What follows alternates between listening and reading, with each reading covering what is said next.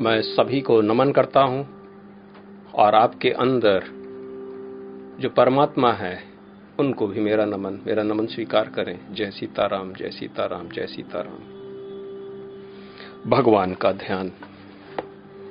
ॐ शान्ताकारं भुजगशयनं, पद्मनाभं सुरेशं, विश्वाधारं गगनसदृश्यं मेघवर्णशुभाङ्गम् लक्ष्मीकान्तं कमलनयनं योगभिद्यार्नगम्यं वंदे विष्णु भयभयहरं सर्वलोकैकनाथम्।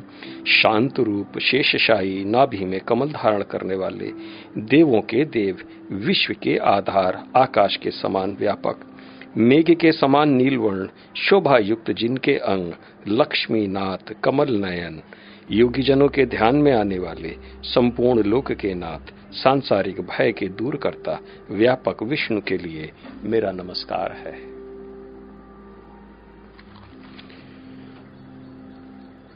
आज हम भगवत गीता का छठा अध्याय आत्म संयम योग, इसको कई लोग ध्यान योग के नाम से भी जानते हैं। ये आत्म संयम क्योंकि संयम शब्द हम ध्यान में ही प्रयोग करते हैं। और गृहस्थ आश्रम में संयम का सबसे बड़ा महत्व है, और ये जो गृहस्थ आश्रम में संयम सीख लेता है, वो ध्यान को भी बहुत ही आसानी से सीख सीख लेता है। इसलिए गृहस्थ आश्रम, सर्वश्रेष्ठ आश्रम ऐसा सभी का मत है। भगवान, श्री भगवान कहते हैं अर्जुन से, जो पुरुष अपने कर्म फल के प्रति अनासक्त है और जो अपने कर्तव्य का पालन करता है, वही सन्यासी और असली योगी है। वह नहीं जो न तो अग्नि जलाता है और न कर्म करता है। बिल्कुल स्ट्रेट फॉरवर्ड भगवान ने बता दिया कि किस प्रकार से हम सन्यासी और योगी को हम जाने। और इसके विपरीत जो आचरण करता है, वो भले ही सन्यासी का वेश धारण कर ले, लेकिन वो सन्यासी नहीं है। वो योगी बन जाए तो भी वो योगी नहीं, क्योंकि भगवान कह रहे हैं कि जिसने कर्म फल को त्याग दिया है, यानी कर्म फल के प्रति जो आसक्त है, उसको कोई लेना देना नहीं, जो भी कर्म कर रहा है। और दूसरी जगह अपने कर्तव्य, यानी कि उसके जो भी कर्तव्य है, उसका वो पालन कर रहा है। घर बार छोड़ देना और भेष बदल लेना, सन्यासी का ये ढोंग ही है। ये ढोंग है। घर बाहर छोड़ने के लिए तो प्रभु कभी किसी को कहे भी नहीं। और अपने कर्तव्य, क्योंकि हमारे कर्तव्य हमारे घर के प्रति, समाज के प्रति, काल के प्रति और देश के प्रति, क्योंकि पता नहीं किस काल में हमारे पास कौन सा कर्तव्य आ जाए। हम तीन कर्तव्यों को भली भांत जानते, लेकिन काल के कर्तव्यों को हम नहीं जानते, पता नहीं कौन से समय कैसी विपत्ति के समय जो कर्तव्य हमारे आँखों के सामने और हमको करना पड़े, भले ही हमारे मन हो या न हो। तो अपने कर्तव्यों का त्याग तो किसी प्रकार से नहीं करना है। और कर्तव्य करते करते उस कर्म के फल पे आसक्ति नहीं रखनी है। यानी कर्तव्य करने हैं, यानी स्वधर्म से जो भी हमारे कर्तव्य है, वो तो करना ही करना है। और हमको उसके फल के प्रति अनासक्त हो जाना है। कोई अटैचमेंट नहीं। क्योंकि ये तो आपका कर्तव्य था, इसी के लिए आपका शरीर था। आप अपने कुछ ऐसे कर्म के चक्कर में कि ये ठीक नहीं है मैं नहीं करूँगा, ये मेरा मन नहीं है। और आपने कहा कि मैं तो अब सन्यासी हो गया, तब तो फिर आप समझ लीजिए। हर पुरुष के लिए सोलह संस्कार है और वो सोलह संस्कार के भीतर विवाह, दीक्षा और सन्यास भी अति आवश्यक है। तो ये सोलह संस्कार तो उसको करने ही करने हैं, क्योंकि कर्म की रचना केवल संस्कारों के द्वारा ही हुई है।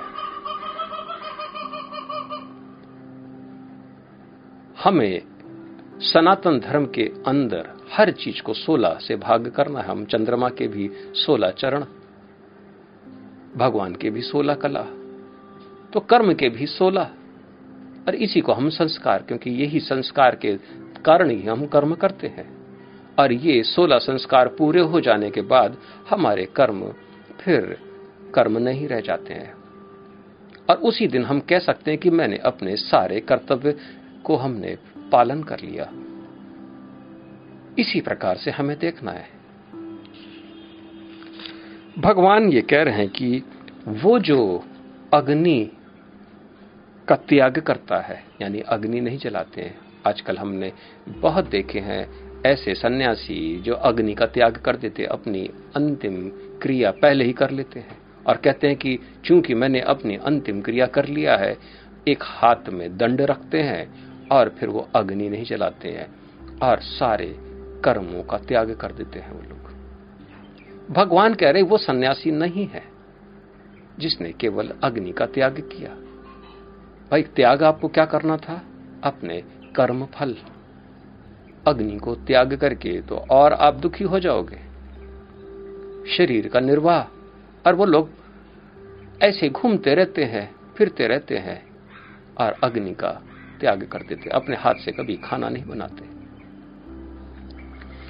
और न ही कोई कर्म करते हैं। तो इस प्रकार के सन्यासी बहुत है बहुत है। उनको आप सन्यासी न जाने, उनको आप योगी न जाने। भगवान, पुनः क्या कहते हैं, ये भी हम आगे देख लें दूसरे श्लोक में। भगवान कह रहे हैं, हे पांडुपुत्र, जिसे सन्यास कहते हैं, उसे ही तुम योग, अर्थात पर ब्रह्म से युक्त होना जानो। बड़ी ऊँची बात है। यानी सन्यास का अर्थ क्या है? सन्यास को ही योग आप कह सकते हैं। भगवान कह रहे हैं कि ये तो योग है। और इसको पर ब्रह्म से आप युक्त जान, होना जानो, यानी कि भगवान से मिलने का एक साधन है, एक रास्ता है। आगे पुनः भगवान कहते हैं, क्योंकि इंद्री तृप्त के लिए इच्छा को त्यागे बिना कोई कभी योगी नहीं हो सकता। योगी और सन्यासी दोनों एक समान, दोनों समान अर्थक शब्द भगवान यहाँ बता रहे क्योंकि योगी, आखिर योगी सन्यासी कैसे हो गया और सन्यासी को योगी क्यों कहते हैं? इस बात को आप समझ लें। भगवान ने यहाँ पर कहा है कि सन्यास योग है। सन्यास 12 साल का क्योंकि इसमें चार चक्र हैं तीन तीन साल के। पहला कुटी चक्र बहुद्रिक, तीसरा, हंस और चौथा, परमहंस। तो आखिर ये योग कैसे हो गया? क्योंकि योग भी चार प्रकार के होते हैं, उपासना के अंतर्गत पे। एक मंत्र योग होता है, एक हट योग, एक लय योग और एक राजयोग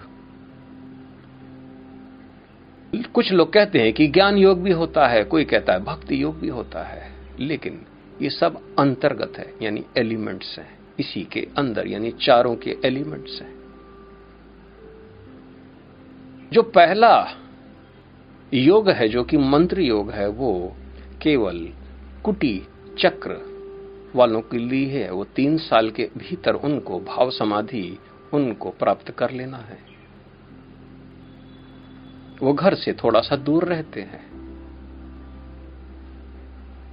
उठी चक्र अपने घर से दूर। लेकिन उसमें भी अपनी पत्नी का त्याग, ऐसा कहीं मैंने वर्णन नहीं देखा है। अपनी पत्नी के साथ रह सकते हैं। और संयम उनको, उनका व्रत है संयम। और मंत्र योग के अंतर्गत में सोलह विधाएँ हैं। मंत्र युग के अंदर, उसी के अंदर भाव की आप पवित्रता को धारण करते होते, आप भाव समाधि की स्थिति में आप पहुँच जाते हैं, आपका एक अटूट बंधन उस पर ब्रह्म परमेश्वर से हो जाता है, उसी को भाव समाधि कहते हैं। बड़ा श्रेष्ठ है, केवल एक ही मंत्र, जाप करना और भगवान पे ध्यान करना। वो बीच बीच में अपने घर भी आ सकता है, देख सकता है। लेकिन अनासक्त भाव से। ये योग है सन्यास। सन्यासी एक योगी होता है क्योंकि वो सबसे पहले उस योग में आरूढ़ होता है, मंत्र योग।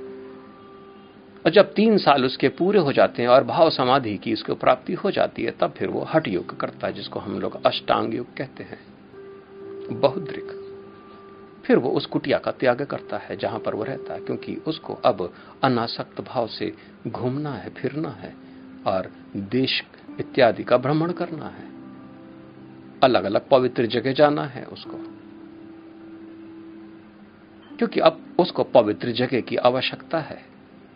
अगर उसने अपने उस कुटिया के अंदर ही पवित्रता को धारण करे रखा है और कुटिया को भी पवित्र कर दिया तो फिर उसको वहाँ से भी जाने की कोई ज़रूरत नहीं, क्योंकि उसको अब पवित्रता की आवश्यकता होती है, क्योंकि अग्नि अपने अंदर, वो अग्नि पे ध्यान करता है। यह हट योग है। तो सन्यासी के दो चरण में योगी तो है। और इसके बाद हंस हंस में वो लय योग करता है। और जब परमहंस की अवस्था उसको प्राप्त होती है तब वो राजयोग करता है। चारों योग इसी सन्यास, इस सन्यासी के लिए ही है। चारों योग। इसलिए सन्यासी, सन्यास योग है भगवान यहाँ पर निर्णय दे रहे हैं कि ये सन्यास जीवन योग है और पर ब्रह्म परमेश्वर से जुड़ना है इसमें युक्ति। हम लोग अक्सर सन्यास के नाम से डर जाते हैं क्योंकि बड़ी कुप्रथाएँ आज विद्यमान है, अवधारणाएँ हैं, सन्यास के प्रति कि वो सोचते हैं कि सन्यास तो अरे बड़ी गंदी चीज़ होती है। घर, बाहर इत्यादि सबका त्याग करके पता नहीं क्या करना पड़ता है। अग्नि को त्याग करना पड़ता है। अपनी अंतिम संस्कार पहले ही दिन कर लिया जाता है। सर मुड़ाया जाता है। इत्यादि इत्यादि। लेकिन सन्यास के भीतर कुछ नियम अवश्य है, लेकिन ये वाले नियम बिल्कुल नहीं है। कुटी चक्र और बहुदीर्घ एक प्रकार का वस्त्र को धारण करते हैं, एक ही रंग का। हंस सफ़ेद वस्त्र को धारण करता है, और परमहंस, वो उसके लिए कोई नियम भगवान ने नहीं बताया, क्योंकि वो ज्ञानी है। वो राजा की तरह रह सकता है और फकीर की तरह रह सकता है, और वो आपके जैसे रह सकता है, वो हमारे जैसे रह सकता है। नियम और उसके लिए कोई नियम नहीं, क्योंकि वो राजयोग का अधिकारी है।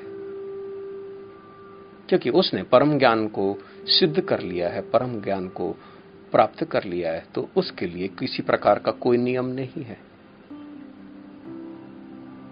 ये योग ही है जो सन्यासी करता है। भी चारों योग।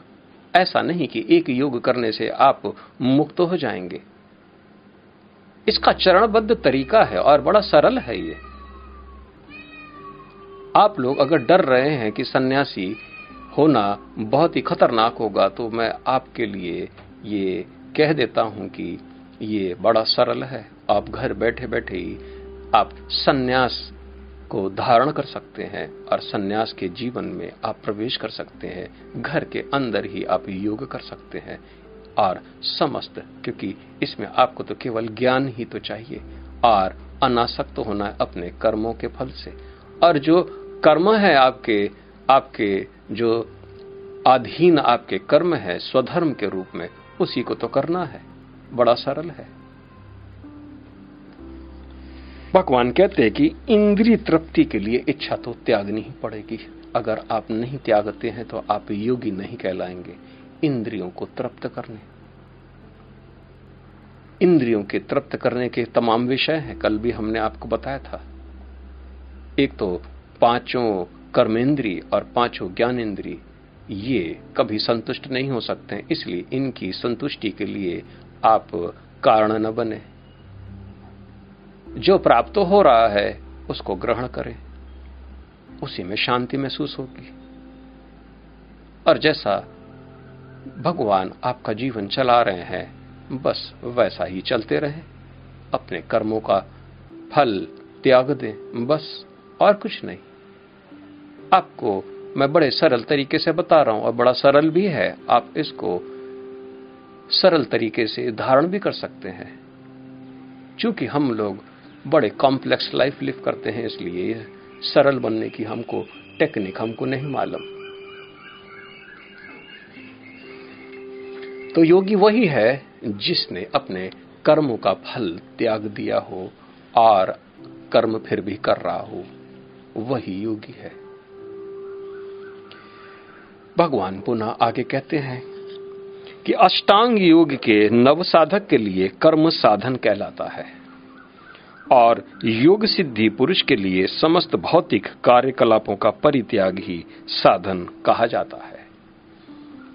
अब यहाँ पर भगवान अष्टांग योग के विषय में बात कर रहे हैं। अष्टांग योग के अंतर्गत में हट योग और लय योग आते हैं क्योंकि ऐसा ऋषियों ने कहा है कि आठ अंग हट योग के अंतर्गत है। किस जगह किसी किसी जगह सात अंग है और लय योग में आठ अंग है। और कहीं लिखा है कि लय युग में सात अंग हैं, लेकिन दोनों में आठ आठ अंग हैं। इस प्रकार से आप जाने, क्योंकि हट युग और लय युग, ये इसके अंदर अष्टांग युग, इसी को अष्टांग युग कहते हैं। हट योग के अंतर्गत आप अग्नि में ध्यान करते हैं, और लय योग में बिंदु। मंत्र योग में स्थूल ध्यान, यानी कि किसी मूर्ति इत्यादि पर स्थूल, यानी बाहरी होता है। हट योग के अपने अंदर जो अग्नि है, जो अग्नि जिसके कारण ये पेट के अंदर जो जटराग्नि है, उसी अग्नि का ध्यान करते हैं।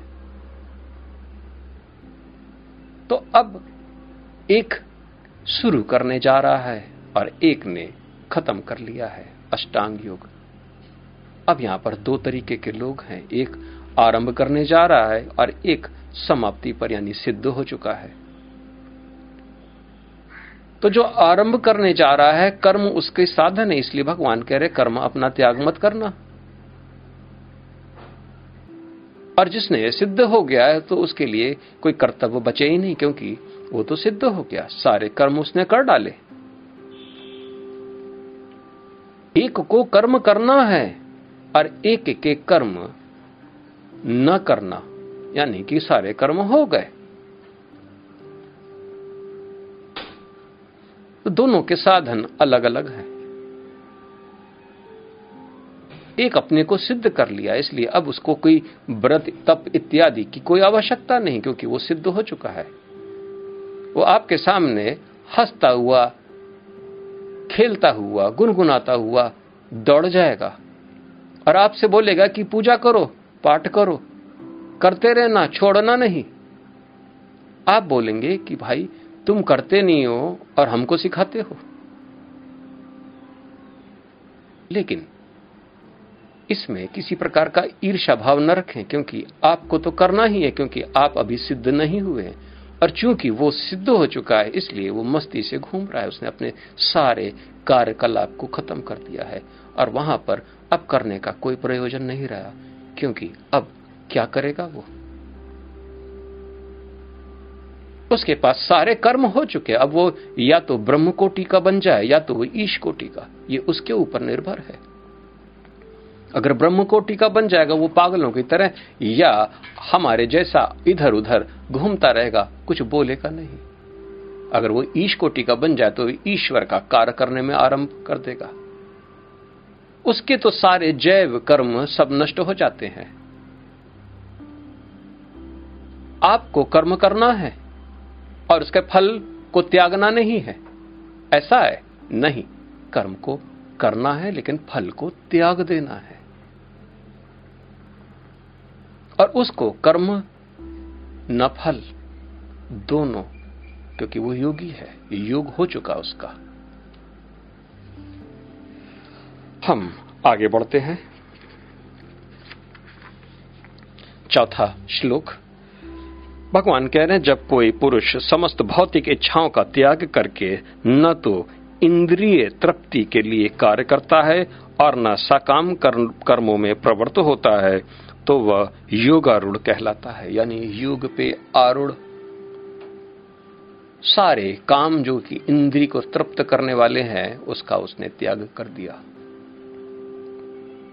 भौतिक इच्छाएँ लेकिन फिर भी अगर उसको सब चीज़ें मिल रही हैं तो फिर उसको वो छोड़ता भी नहीं है। क्योंकि पकड़ना, उसने पकड़ा ही नहीं तो छूटेगा कैसे? क्योंकि वो अपने शरीर के साथ भी विधि का रिश्ता रखता है और इस संसार की जितनी भी भौतिक चीज़ें हैं, उसके साथ भी उसका संबंध नहीं होता, क्योंकि देह का संबंध उसका है और उसका विधेय है। इस देह के साथ जितने भी रिश्ते होते हैं, वो भी किसी मायने के नहीं होते हैं। क्योंकि इस देह के साथ उसका संबंध ही खत्म हो गया है तो इस देह के साथ जितने भी रिश्ते थे, वो भी अपने आप ही, लेकिन फिर भी उसमें वो बरतते हुए दिखाई पड़ते हैं। कोई मतलब नहीं, लेकिन फिर भी बरतते होते हुए दिखाई पड़ते हैं। ये तो उनकी स्वेच्छा है, या तो वो जुड़े रहें, या वो पूरी तरीके से निवृत्ति हो जाए। क्योंकि कर्म ना करना उनके लिए साधन है, इसलिए वो जुड़ते ही नहीं।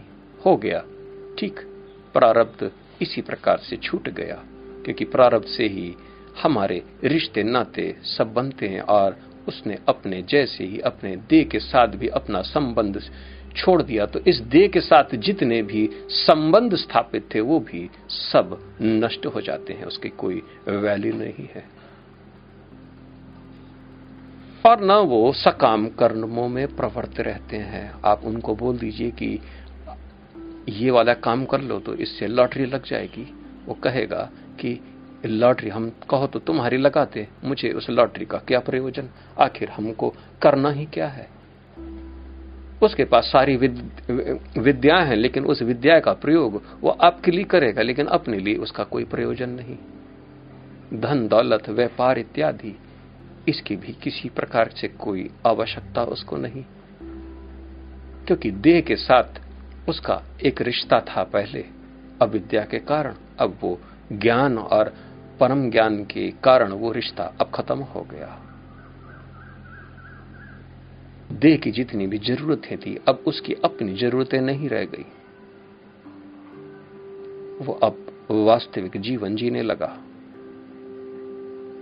ऐसी कोरी अवधारणाएँ को अब वो धारण नहीं करता है और वो केवल अपनी उस अचिंत्य रूप का स्मरण करने में लग जाता है। हालाँकि मन उसका स्मरण नहीं कर सकता है लेकिन फिर वो अपने आप में तृप्त हुआ आत्म संतुष्टि के रूप में वो स्थित रहता है।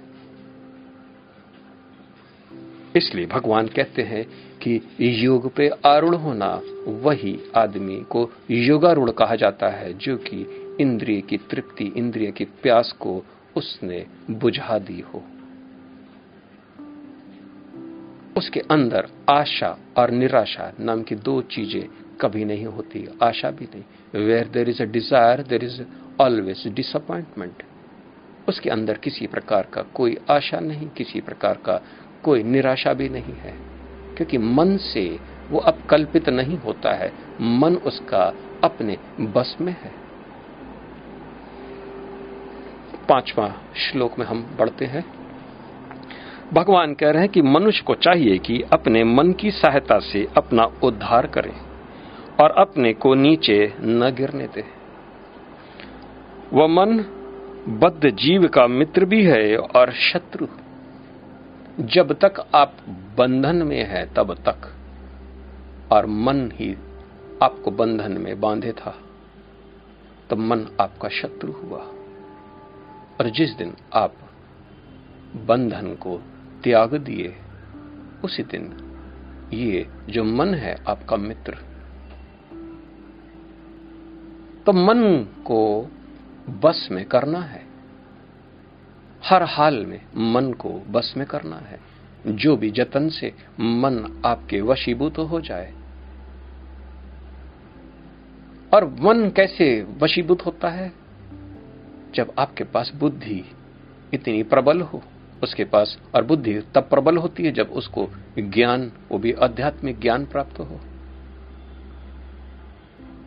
तो योगी अपने मन को बस में कर लेता है क्योंकि उसको, वो ज्ञान से संतुष्ट होता। सबसे पहला चरण ज्ञान की संतुष्टि है, ज्ञानदा। फिर उसके बाद योग पे आरूढ़ होता है, क्योंकि योग भी उपासना का ही एक अंग है। अविद्या से आप सोचते हैं कि ये मन तो बड़ा चंचल है, मन आपको इधर से उधर फंसाता रहता है। मन की सुना तो वो आप, का वो शत्रु है। अब उसकी क्यों सुनते हैं? अब मन को धीमे से जैसे बस में कर लेंगे तो फिर आप देखेंगे कि आपके अंदर एक अविरल शांति स्थापित हो जाती है। एक ऐसी शांति जो कि मन के संतोष होने पर जो होती थी, उससे भी कहीं अधिक और ये बिल्कुल दुर्लभ शांति आपको प्राप्त होती है। इसलिए मन को बस में करना सबसे पहला कर्तव्य है। और योगी मन को बस में करके अपने आप को आनंद के द्वारा अपने को जानता है, पहचानता है। आनंदित तो होता है। भगवान पुनः कह रहे हैं, छठा श्लोक में, जिसने मन को जीत लिया, उसके लिए मन सर्वश्रेष्ठ मित्र है। किंतु जो ऐसा नहीं कर पाया उसके लिए मन सबसे बड़ा शत्रु बना रहेगा। हमारे शरीर के भीतर हमारा शत्रु है। और हमारे शरीर के भीतर हमारा एक मित्र भी है। वो दोनों एक ही है। लेकिन अविद्या के कारण वो शत्रु, शत्रुता रखता है। और जैसे ज्ञान आ जाता है, वो बड़ा मित्र हो जाता है। तो ज्ञान को प्राप्त करना सबसे पहला प्राथमिकता होनी चाहिए, ज्ञान को सबसे पहले। इसलिए पहले जमाने में ब्रह्मचर्य के अंतर्गत वो ज्ञान से संपन्न हो जाते थे। और उसके बाद फिर वो गृहस्थ आश्रम फिर वान प्रस्थाश्रम और संन्यास आश्रम में वो दाखिल होते थे। और वो बड़े आसानी से दाखिल हो जाते थे क्योंकि मन उनके बस में है। सातवां श्लोक। जिसने मन को जीत लिया, उसने पहले ही परमात्मा को प्राप्त कर लिया। मन जिस दिन आप जीत लेंगे, उस दिन आपको अविरल शांति की प्राप्ति होगी। और जैसे शांति आपको प्राप्त होगी, आप अपने स्वरूप को जान लेंगे। अब परमात्मा को भगवान कह रहे परमात्मा को तक वो जीत लेता है, परमात्मा। आप अपने को क्या समझते हैं? आप जीवात्मा अपने को। जीवात्मा इसलिए क्योंकि आपका मन आपका शत्रु है, अविद्या से ग्रस्त है वो। और जैसे ही आप का मन, आप अपने मन पे विजय पाते हैं वहाँ पर स्टेट ऑफ़ नो माइंड की जैसी स्थिति होती है, आप तुरंत अपने स्वरूप को जान लेते हैं और आप खुद ही कहते हैं कि ये तो परमात्मा का स्तर मुझे प्राप्त हो गया, मैं उस पर आरूढ़ हो गया, योगारूढ़। मन को जीतने का अर्थ ही है कि आप परमात्मा में आप लीन हो गए, क्योंकि मन न जाने क्या क्या कराए, बनता नहीं, कुछ अपने बनाए। दिन रात अपने मतलबी की कहकर, सुख के लिए लाखों दुखों को सहकर, जीवन मैंने यूँ ही बिताया। हम इस प्रकार से पश्चाताप करते हैं। लेकिन अब, चूँकि मन जीता जा चुका है तो पश्चाताप की अग्नि में आप झुलसेंगे नहीं। आप आनंदित होकर परमात्मा में और लीन होते चले जाएँगे, और लीन होते चले जाएँगे। भगवान कहते हैं क्योंकि उसको शांति प्राप्त कर ली है उसने। ऐसे पुरुष के लिए सुख, दुख, सर्दी, गर्मी एवं मान, अपमान एक से है। एक से है। सर्दी, गर्मी, मान, अपमान, सुख और दुख, क्योंकि ये सब इंद्रियों के विषय हैं, मन के विषय और अहंकार के विषय। क्योंकि मान अपमान तो अहंकार का विषय है। और जब आप इससे पूरे निवृत्त हो गए, विदेह हो गए, यानी देह मैं नहीं, इसके अंदर की जितनी भी तत्व मैं नहीं तो आप शांति को, एक अविरल शांति, निश्चल, नीरव, ऐसी शांति आप प्राप्त करते हैं। आठवां श्लोक। वह व्यक्ति आत्म साक्षात्कार को प्राप्त तथा योगी कहलाता है, जो अपने अर्जित ज्ञान तथा अनुभूति से पूर्णतया संतुष्ट रहता है। ऐसा व्यक्ति अध्यात्म को प्राप्त तथा जितेंद्री कहलाता है। वह सभी वस्तुओं को, चाहे वे कंकड़ हो, पत्थर हो या सोना, एक समान देखता है। ये सेल्फ रियलाइजेशन और गॉड रियलाइजेशन दोनों एक ही चीज़ है। आत्म साक्षात्कार। क्योंकि आत्मा को ही हम परमात्मा के रूप में जानते हैं और उसका साक्षात्कार अपने स्वरूप में स्थित होना इस प्रकार से। जिसका मन संतुष्ट हो चुका, यानी कि संतुष्टि भी हमने आपको बताया, चार प्रकार के ज्ञान से संतुष्टि सबसे पहला, फिर कर्म फल की संतुष्टि कि हाँ, हमने जितना भी कर्म हमने किया, उसका फल हमको या तो प्राप्त हो चुका है या मुझे अब और फल नहीं चाहिए। ये संतुष्टि। फिर शक्ति की संतुष्टि, यानी दुनिया भर के सिद्धि है, ये इस पे। या तो हमने प्राप्त कर ली, या मुझे अब और नहीं चाहिए मुझे अब मेरा मन उसमें नहीं है। शक्ति से संतुष्टि। और एक और है माया से संतुष्टि। आप माया को देखने के लिए हिमालय भी जाते हैं। पर्वत की श्रृंखलाएँ देखने, क्योंकि ये सब माया से रचित है। और समुद्र के किनारे भी जाते हैं। अलग अलग लोगों को देखना है। इस लोक में देखना है, दूसरे लोक में देखना है, क्योंकि माया तो हर जगह प्रबल है। और माया को देखने के लिए ही तो आप इस संसार की सारी ब्यूटी फुल चीज़ों को देखने के लिए आपकी आँखें हमेशा तरसती रहती हैं। माया से भी संतुष्टि। तो ये चार प्रकार की संतुष्टि जब आपको प्राप्त हो जाएँगी, तभी आपका मन पूरी तरीके से शांत हो पाएगा। मन की संतुष्टि। आसान नहीं नहीं है, लेकिन इसको योग के साधन से आप इसको दूर कर सकते हैं, यानी कि इसको आप प्राप्त कर सकते हैं। सबसे पहले ज्ञान को प्राप्त करना है। सन्यास का सही ज्ञान आपको प्राप्त हो जाए तो फिर आपको कर्म फल की संतुष्टि भी हो जाएगी और योग के सारी विद्याएँ आप प्राप्त कर लेंगे तो फिर आप सिद्धि से भी मुक्त हो जाएँगे सब।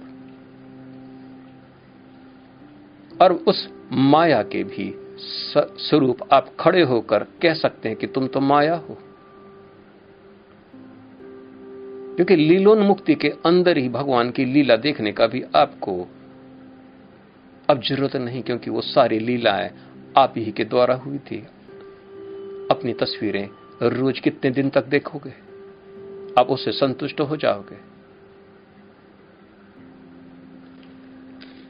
और जब उसको मन के सारे खेल नष्ट हो जाते हैं तब फिर वो आध्यात्मिक हो जाता है। अध्यात्म में भगवान यहाँ कह रहे कि ऐसा व्यक्ति अध्यात्म को प्राप्त क्योंकि अध्यात्म वो अद, मन, बुद्धि, चित्त और अहंकार से जो परे जो तत्व है, जो प्रथम मूल तत्व है, वही अध्यात्म है, उसको प्राप्त करता है।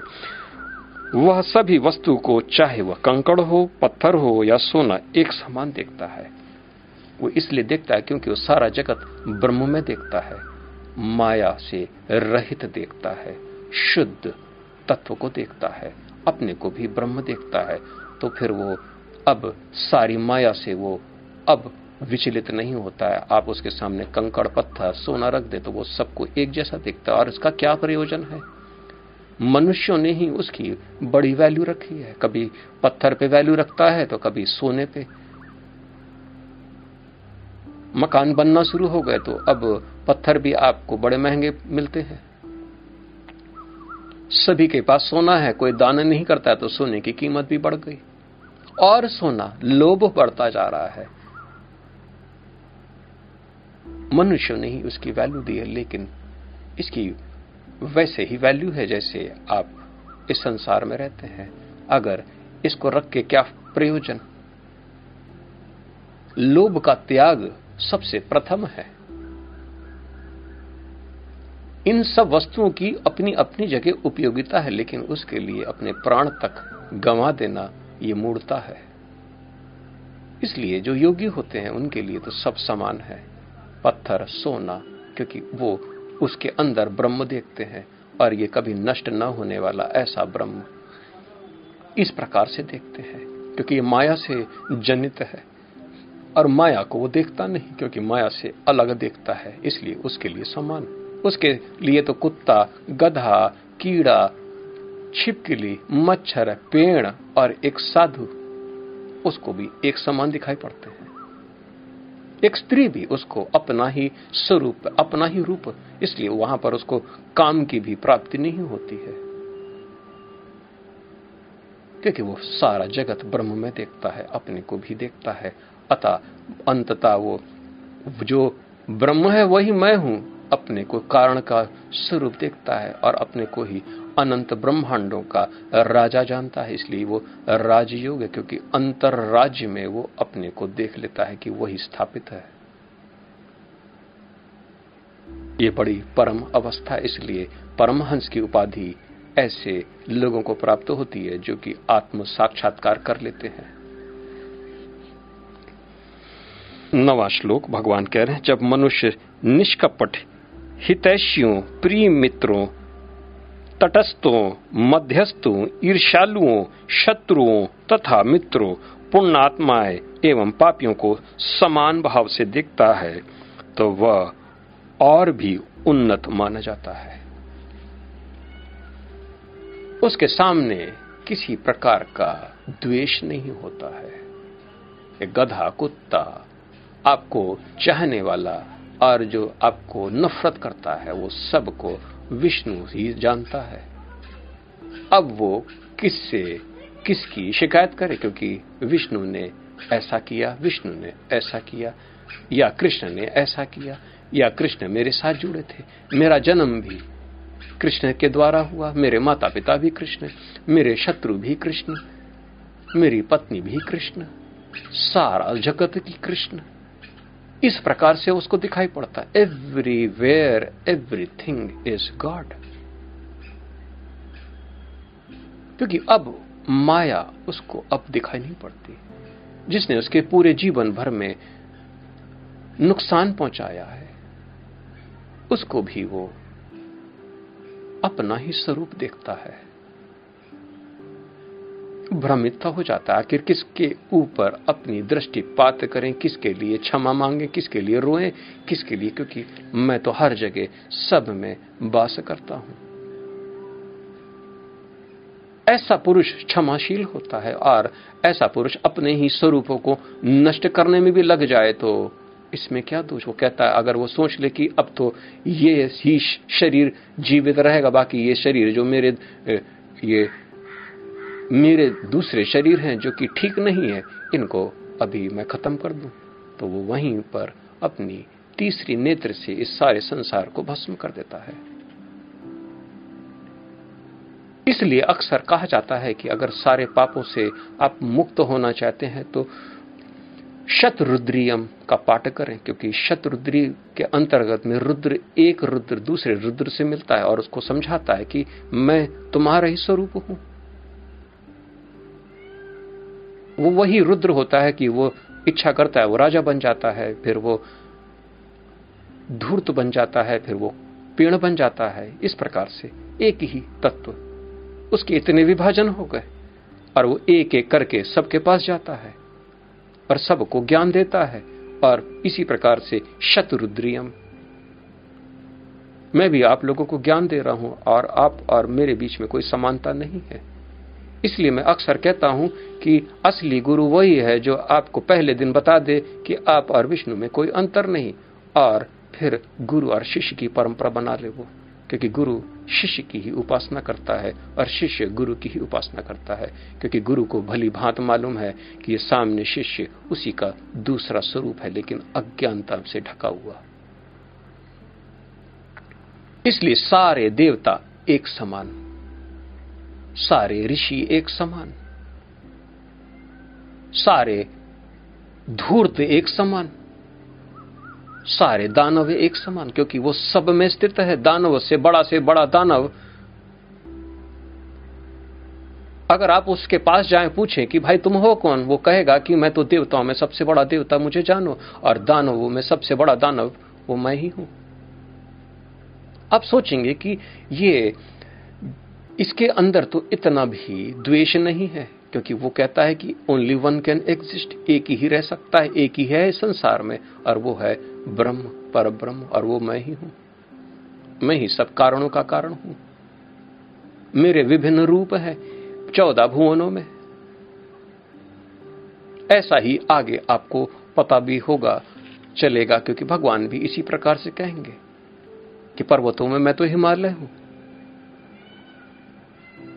पेड़ों में तो मैं पीपल हूँ, नदियों में मैं गंगा हूँ, क्योंकि एक ही ब्रह्म है। तो यहाँ भगवान इसको, इसी स्टेटमेंट को कह रहे हैं यहाँ पर। इस संसार में दो नहीं है। सबको एक समान देखना, सबके अंदर वही दिव्य चेतना, सबके अंदर अपना ही स्वरूप। मैं जैसा, वैसे ये भी सब।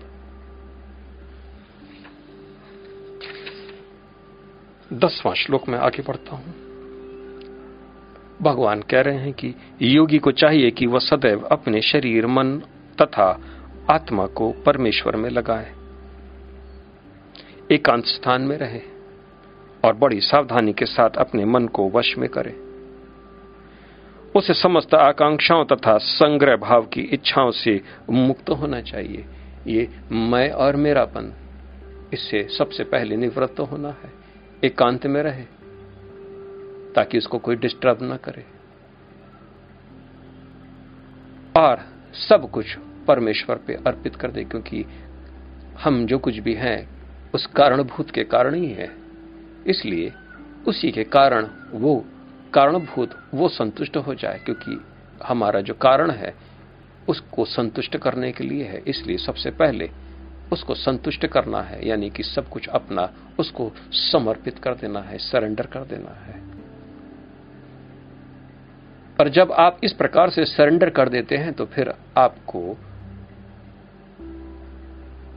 चिंता करने की ज़रूरत ही नहीं है। फिर अपने इंद्रियों की चिंता, अपने जीवन की चिंता इत्यादि की, इससे आप तुरंत मुक्त हो जाते हैं। भगवान ने जैसा चाहा, भगवान ने वैसा किया।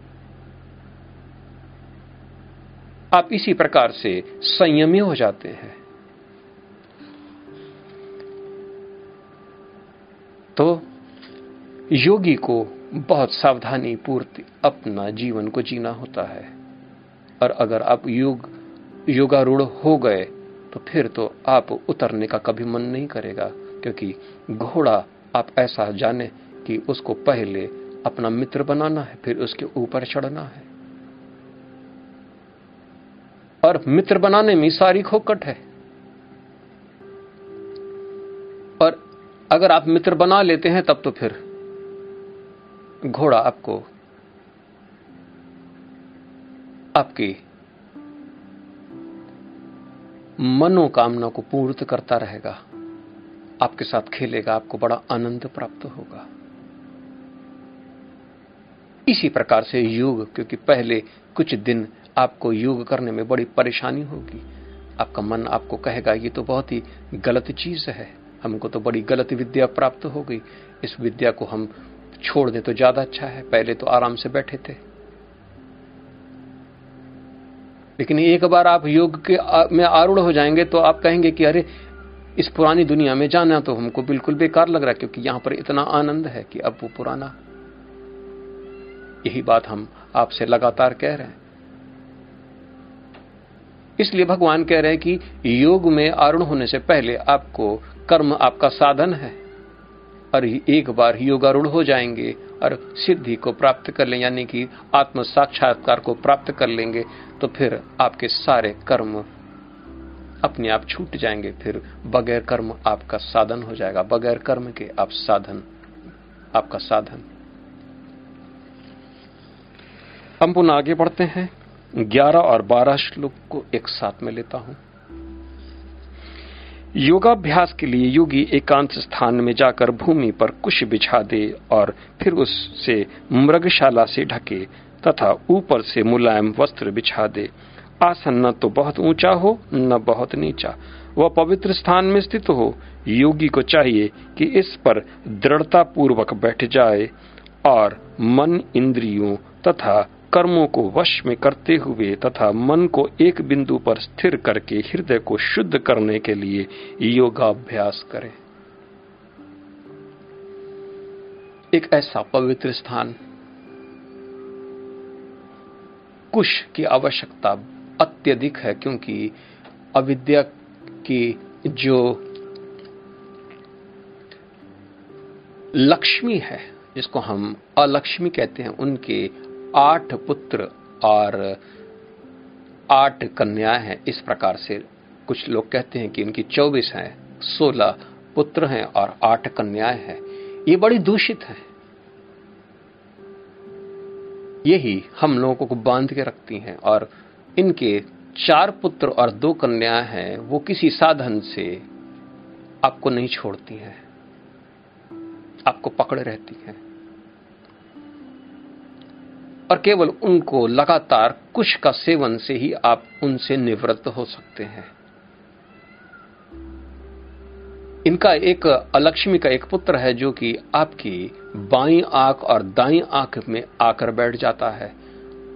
जब आप योग के में आगे बढ़ते हैं और फिर उसके बाद कोई भी आपसे कोई प्रश्न पूछे तो अचानक वो आपको अंदर भीतरी से बता देगा। अगर उसका काम होना है तो फिर आपकी दाई आँख को फड़का देगा। आप बोल देंगे, हाँ, तुम्हारा काम हो गया। अगर उसका काम नहीं होना है तो फिर आपको बाई आँख फड़का देगा तो आप बोलेंगे कि, हाँ, तुम्हारा ये काम नहीं होगा।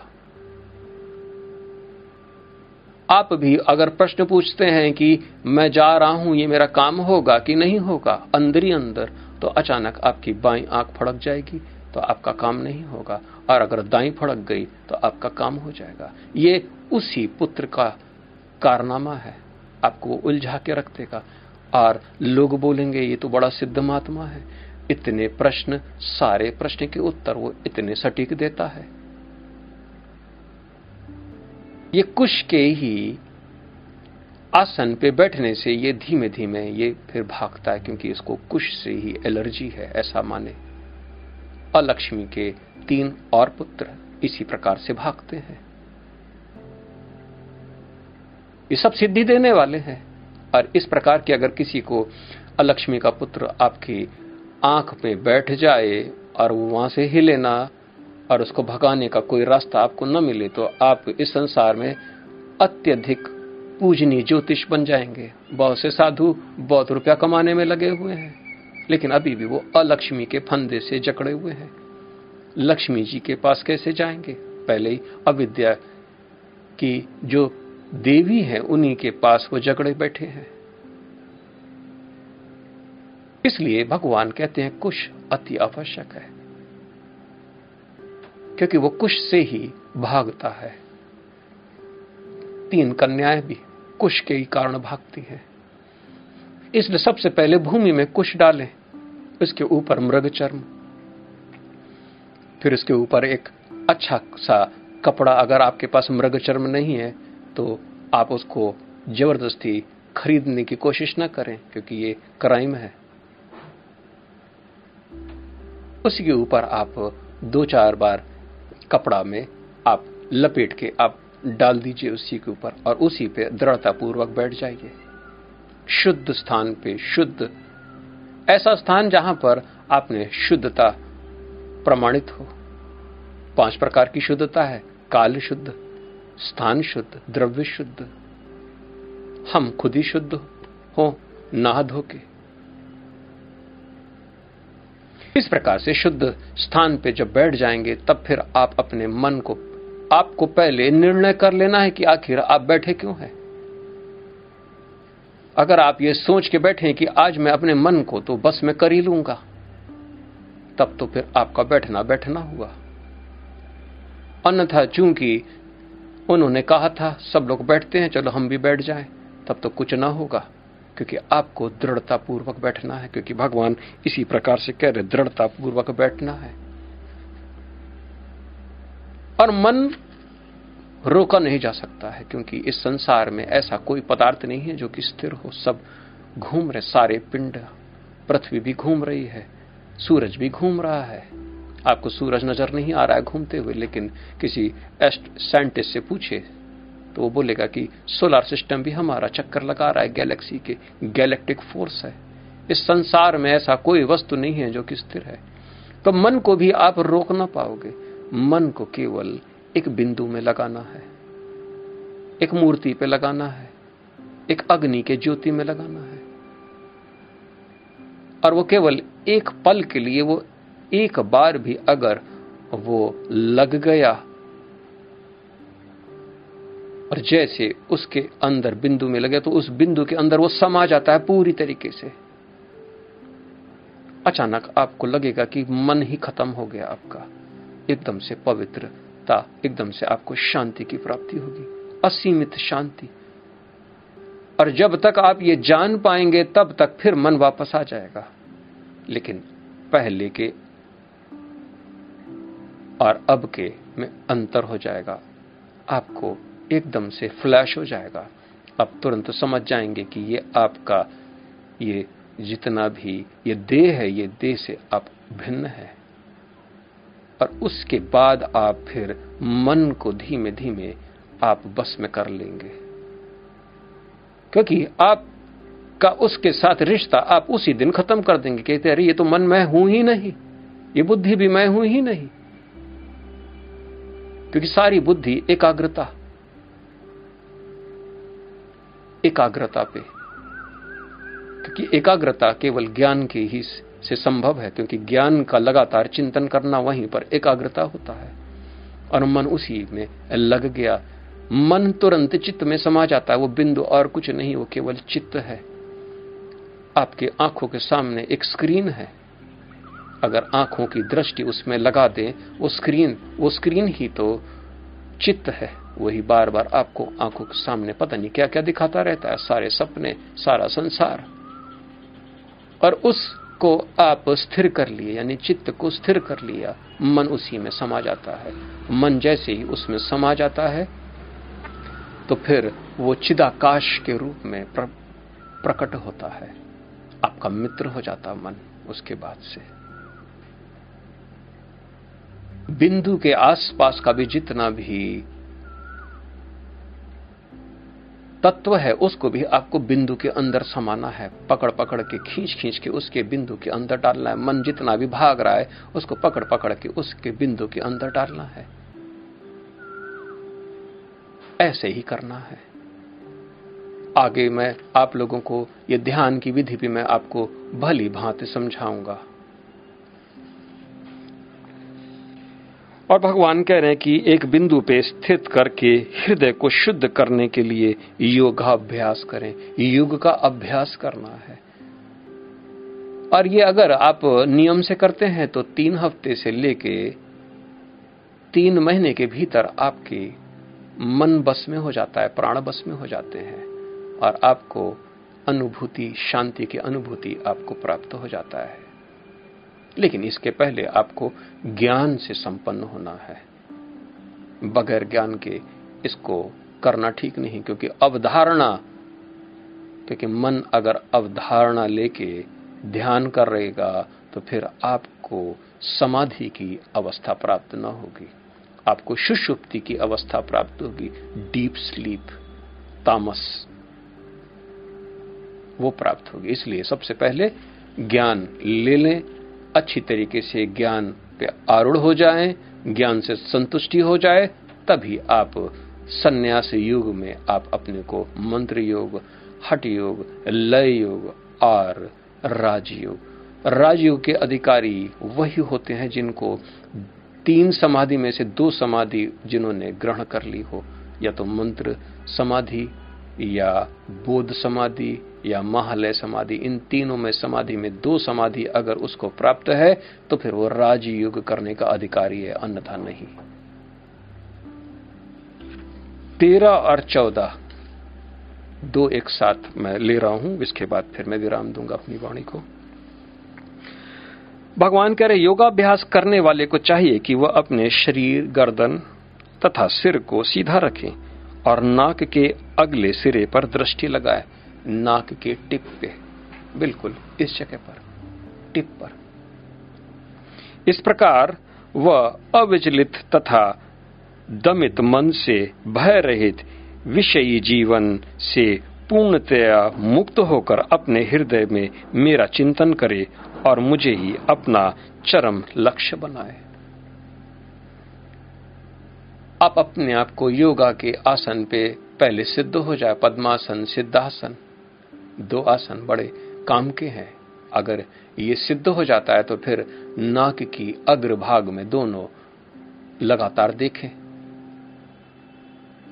और फिर उसके बाद सांस एक डीप लेंगे, जैसे ही आप सांस लेंगे, नाक के अग्रभाग में अगर आपकी बिंदु पे दोनों आँखें टिकी हुई हैं तो अचानक ईड़ा और पिंगला दोनों समातत्व में समाहित हो जाते हैं, दोनों आपस में मिल जाते हैं। और वो जैसे मिलते हैं तो वो नाक के अग्रभाग में तुरंत वहाँ पर एक्लिप्स हो जाता है, सूर्य ग्रहण या चंद्र ग्रहण, सूर्य ग्रहण हो जाता है वहाँ पर। दोनों आपस में मिल जाए। चंद्रमा और सूर्य आपस में मिलते हैं तो हम लोग उसको सूर्य ग्रहण कहते हैं, वो ग्रहण। और जैसे वो ग्रहण होता है, तुरंत शरीर में मृत्यु का अनुभव आपको हो जाएगा। आपका शरीर एकदम से हल्का, सुसुमना नाड़ी जागृत हो जाती है और उसी में शक्ति संचार हो जाता है। वो मृत्यु की अवस्था है। क्योंकि भय, मृत्यु का भय सबसे बड़ा भय है। आप एक आर्टिफिशियल तरीके से मृत्यु को आप बार बार खींचते हैं इसी अभ्यास के। लेकिन उस वक्त आपको भगवान का ध्यान कर लेना है। भगवान की मूर्ति भली भांति आपके अंदर विद्यमान होनी चाहिए। भगवान का स्वरूप तभी ये करें, अन्यथा आप एकदम से मृत्यु को, मृत्यु के दशा में आप एकदम अपने आप को स्थिर देखेंगे। आप सोचेंगे तो मैं शरीर से हल्का हो गया और अक्सर लोगों का शरीर छूट जाता है। क्योंकि सुषमना जा, जागृत होती है क्योंकि वो मृत्यु के समय ही पर जागृत होती है और आपको भय एक मृत्यु का भय से आपको हटना है। मृत्यु के भय को आपको परमानेंट खत्म करना है।